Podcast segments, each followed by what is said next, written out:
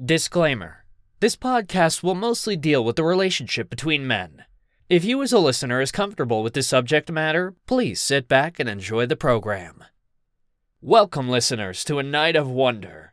This is the Two Timer series, Collective, a collection of different genres created by D.B. Watson, writer of the Two Timer series. In this program, you will hear a different tale once a week read by me, A.J. Carter. If you enjoy any of these stories, please show your support by ringing that bell, giving a thumbs up, and a follow. Thank you.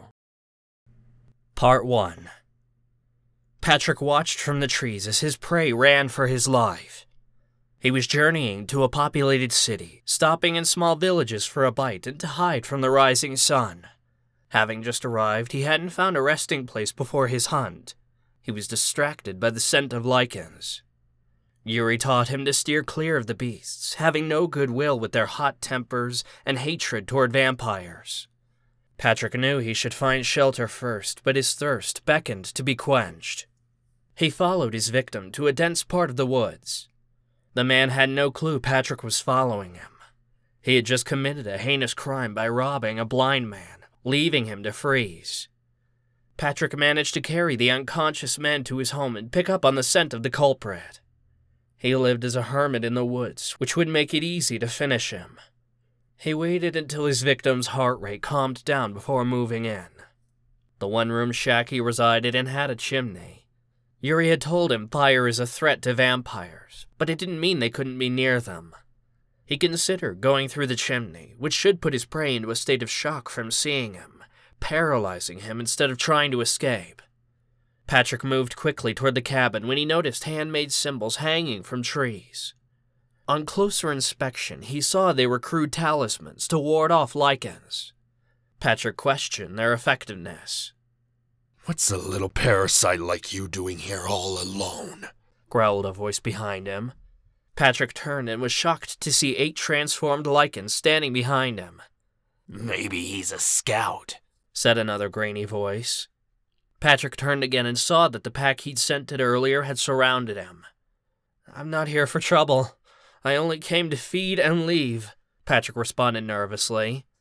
He sounds scared, said the first. Which means he's alone. He's a scrawny one, said the second.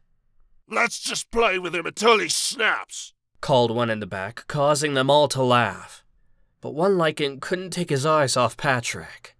Yuri had told Patrick that Lycans could not be reasoned with when transformed, so his only option was to run. He tried to leap into the air. Oh, hell no. One of them was already on him, grabbing his ankle and slamming him to the cold, hard ground. Where do you think you're going? Another round of laughter erupted as Patrick rolled from his attacker and tried to run into the woods, only for a second Lycan to ram into him, sending him to the forest floor.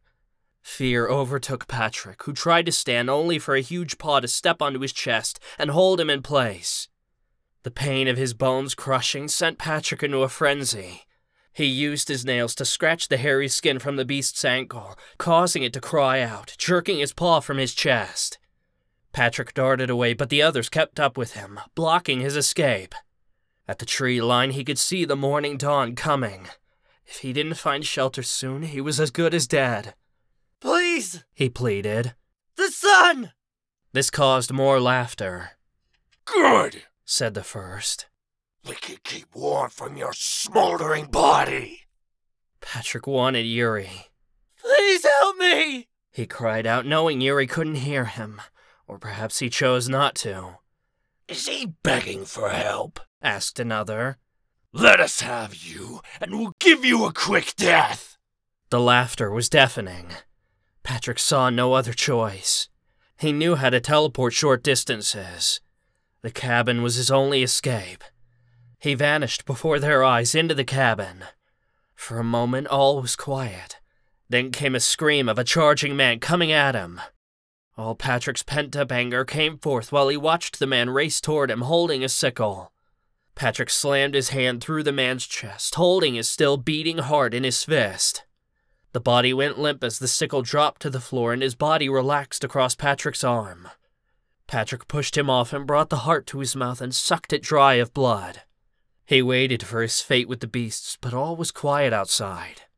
He looked around and saw the rising sun racing through the cracks of the closed shutters. Patrick backed into the darkest corner of the room and stooped down. He cried tears of blood that stained his cheeks while more came. He drew his knees to his chest and covered his head, fearing the light would reach him and set his body ablaze. Four Lycans, all except one, pack paced the cabin, anxious to charge the door and destroy the vampire. The loner, Adam, sat patiently, watching the door and the windows for any movement. The sun is coming up, said Thorn, a silver Lycan, salivating. The patient Lycans ear twitched as he dug his claws into the earth. He's sure to burn before we get to him, snarled Saber, a brown Lycan still pacing. Then so be it, growled Leo, whose brown fur matched Saber's pelt. Let him burn. Adam rose on his hind legs, not taking his eyes off the cabin. What are you doing? demanded Thorn. No response. Thorn moved close and rose to match Adam's height. Did you hear? We're letting it burn! Adam took a step forward. Saber raced ahead and stepped into Adam's path, rising to his hind legs to stand a hair taller than Adam. Adam didn't take his eyes off the cabin while the morning sun warmed his back and crawled toward the cabin, creeping up to the window. He listened to the snarling Lycan. Where are you going? You heard the order! His words drowned away so fast that the others were stunned when they saw their brother's jaw tumble to the ground, disconnected from his face and his throat slashed open. The blood ran hot and fast as Saber dropped to his knees and fell sideways, smacking the ground. The remaining Lycans circled Adam, growling, but his only concern was getting inside that cabin before it was too late. Thank you for listening. This was a short story by D.B. Watson and read by me, A.J. Carter. If you want to hear more of this story, please leave a comment. You can find the thriller series at Amazon.com under DB Watson slash Two Timer series on audio at Audible.com and Kindle Vella. If you would like to hire me, AJ Carter, to narrate your project, you can find me on acx.com slash AJ Carter. Thank you, and see you next week.